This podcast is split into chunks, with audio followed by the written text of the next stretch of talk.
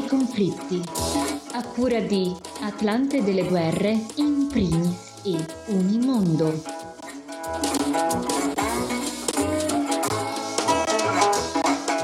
Benvenuto o benvenuto a Un camper nei conflitti realizzato con una collaborazione di Associazione Culturale in Primis, Atlante delle Guerre dei Conflitti e Unimondo. Un buon anno dal nostro podcast che riprende questa settimana e che poi vi accompagnerà nel 2024 con eh, l'idea di raccontare cosa accade nel mondo, approfondimenti dedicati alle notizie di esteri che spesso sono trascurate nei grandi media internazionali.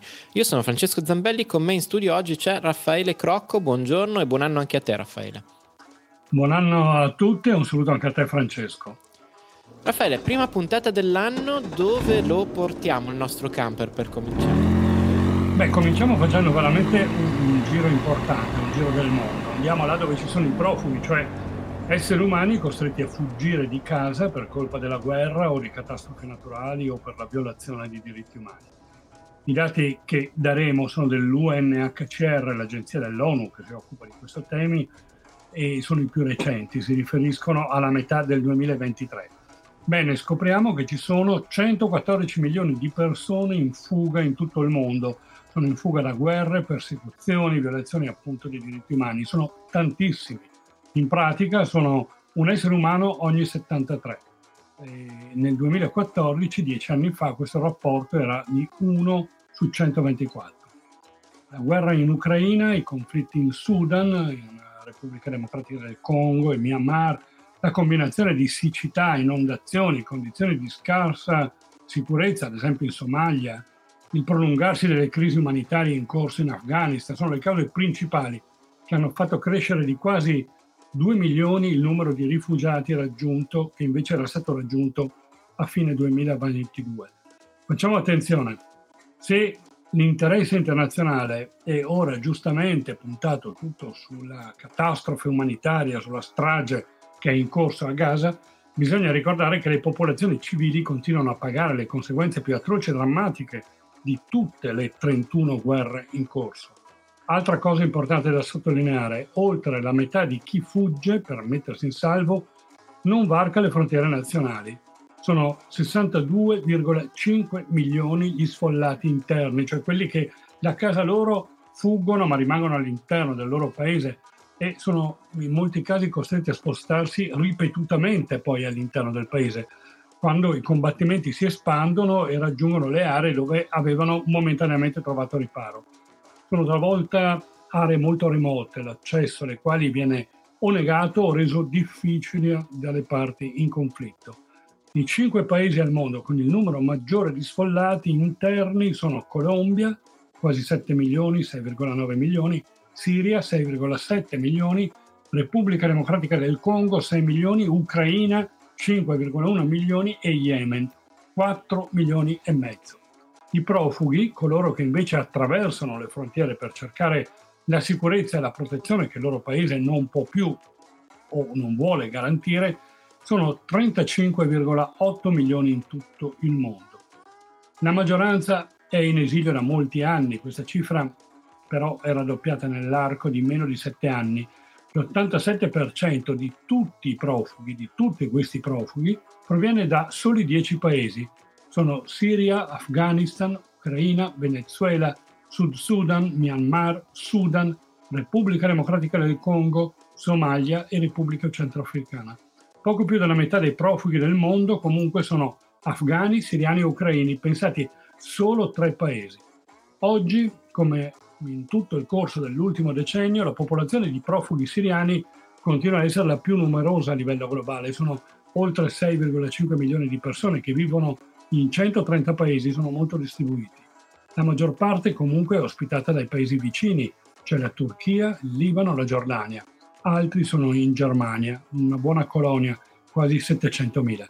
Il numero di profughi afghani è aumentato da 5,7 a 6,1 milioni invece nell'ultimo anno insieme eh, il Pakistan 2,1 milioni e Repubblica Islamica dell'Iran 3,4 milioni ne ospitano il 90%, anche qui come vedete rispetto a quello che si racconta, eh, insomma sono realtà differenti, gli afghani sono vicini a casa, come quasi sempre accade nei profughi. E il numero di profughi ucraini invece è cresciuto del 3% nei primi sei mesi del 2023, in qualche modo c'è stato un rallentamento, raggiungendo i 5,9 milioni. È interessante ricordare che il 69% delle persone in fuga da conflitti e persecuzioni rimane comunque appunto, lo avete notato dai dati che abbiamo detto, nei pressi del proprio paese d'origine. Ecco, questo Raffaele in effetti è un dato che la maggior parte delle volte viene ignorato o dimenticato. Si diffonde spesso l'idea superficiale, mi viene da dire, che chi fugge ha il desiderio di andare il più lontano possibile. Come mai invece si resta più vicini possibile? Sì, esatto. In assenza di sufficienti canali sicuri e regolari per cercare sicurezza e protezione, in molti non possono permettersi, ad esempio, viaggi lunghi oppure scelgono di non affrontare viaggi più lunghi, costosi, pericolosi, spesso affidandosi, lo sappiamo, a trafficanti. E soprattutto i rifugiati si fermano nei paesi vicini perché il loro desiderio principale è quello di tornare a casa il più presto possibile. Non sono emigranti che decidono di costruirsi una vita altrove. Sono persone che stanno scappando perché le bombe, ad esempio, li hanno costretti ad andare via con i paesi confinanti inoltre spesso condividono lingua e cultura. Tuttavia gli stati che si fanno carico di accogliere la maggioranza dei rifugiati stentano poi a far fronte a questo impegno. Le loro economie sono spesso fragili, il loro tessuto sociale fatica a sostenere eh, l'impegno di tanta ospitalità.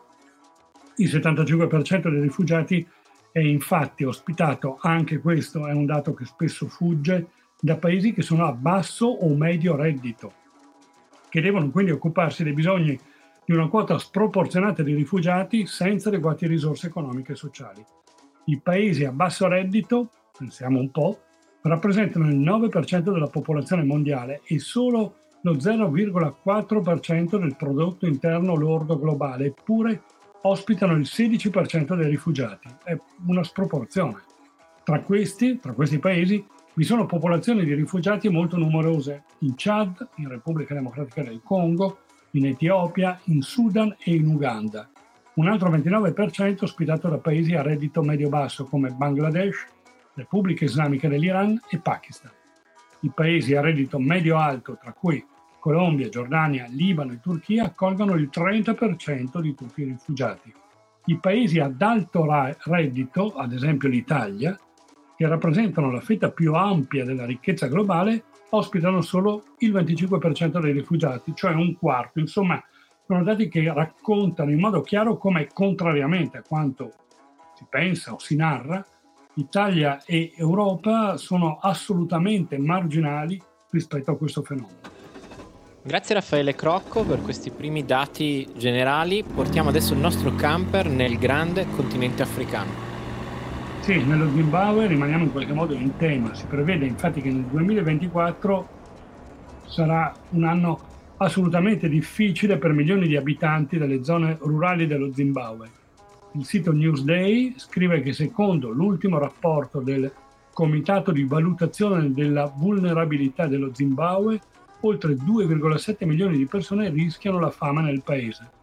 Durante il periodo di picco della fame, scrivono da gennaio a marzo del 2024, cioè di quest'anno, si prevede che il 26% della popolazione rurale sarà insicura dal punto di vista alimentare. I cittadini dello Zimbabwe hanno difficoltà a nutrirsi in realtà dal 2000 a causa della recessione economica del paese combinata con gli effetti del cambiamento climatico e con l'aumento dei prezzi di prodotti di base che ha peggiorato ulteriormente la situazione.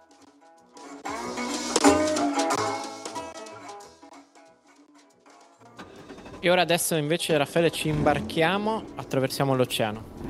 Sì, andiamo in Amazzonia, finiamo il viaggio, il nostro viaggio in Amazzonia con una buona notizia questa volta. La deforestazione della regione amazzonica, almeno del Brasile, ha infatti registrato un calo del 50% nel 2023 rispetto all'anno precedente. Lo ha rilevato l'Istituto Nazionale per la Ricerca Spaziale, l'INPE. In base ai dati di questo istituto, nel 2023 è andata persa un'area di circa 5.100 km2 della foresta amazzonica, è la cifra più bassa registrata dal 2018, anche se rimane ovviamente un'area enorme.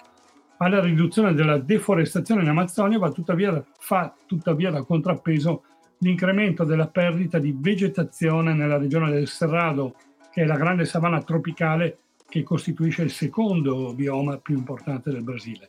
Qui nel 2023 è stata distrutta vegetazione su una superficie di 7.800 km2 con un incremento del 43% rispetto al 2022. In questo caso si tratta del tasso più alto del 2019. Grazie mille Raffaele Crocco, la puntata di questa settimana, la prima puntata dell'anno di Un camper nei conflitti termina qui, la linea ad Amedeo Rossi per la sua rubrica dedicata alla Palestina e noi ci risentiamo tra sette giorni.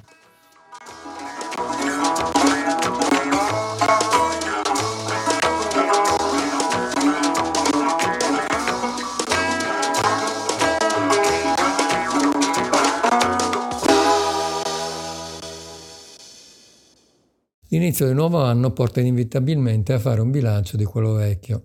Ripensando a ciò che è successo in Palestina a partire dal 7 ottobre, non si può ignorare quanto i mezzi di informazione abbiano dimostrato che con la guerra muore anche l'etica del giornalismo. Parlo ad esempio del confronto tra come è stata raccontata la guerra tra Russia e Ucraina rispetto al massacro indiscriminato in corso a Gaza. Basti ricordare che in quasi due anni di guerra i civili ucraini uccisi sono stati circa 10.000, di cui 1.800 minori, mentre a Gaza in due mesi e mezzo Israele ha ammazzato oltre 23.000 palestinesi, di cui il 70% civili, più di 8.000 dei quali minori. Finora sono stati uccisi anche 109 giornalisti, vittime per lo più ignorate dai loro colleghi. Un massacro dovuto anche al fatto che a differenza degli ucraini i gazavi non hanno nessun posto sicuro in cui andarsi a rifugiare. Ma anche questo fatto viene regolarmente ignorato dai media. Raffaele Oriani, giornalista dell'inserto settimanale di Repubblica, ha denunciato questa parzialità in un'accorata quanto coraggiosa lettera di dimissioni. Oriani ha tra l'altro affermato Chiudo qua perché la strage in corso a Gaza è accompagnata dall'incredibile reticenza di gran parte della stampa europea, compresa Repubblica. Magari tra decenni, ma in tanti si domanderanno dove eravamo, cosa facevamo, cosa pensavamo mentre decine di migliaia di persone finivano sotto le macerie. Quanto accaduto il 7 ottobre è la vergogna di Hamas, quanto avviene dall'8 ottobre è la vergogna di tutti noi. Questo massacro ha una scorta mediatica che lo rende possibile. Questa scorta siamo noi. Non avendo alcuna possibilità di cambiare le cose, con colpevole ritardo mi chiamo fuori.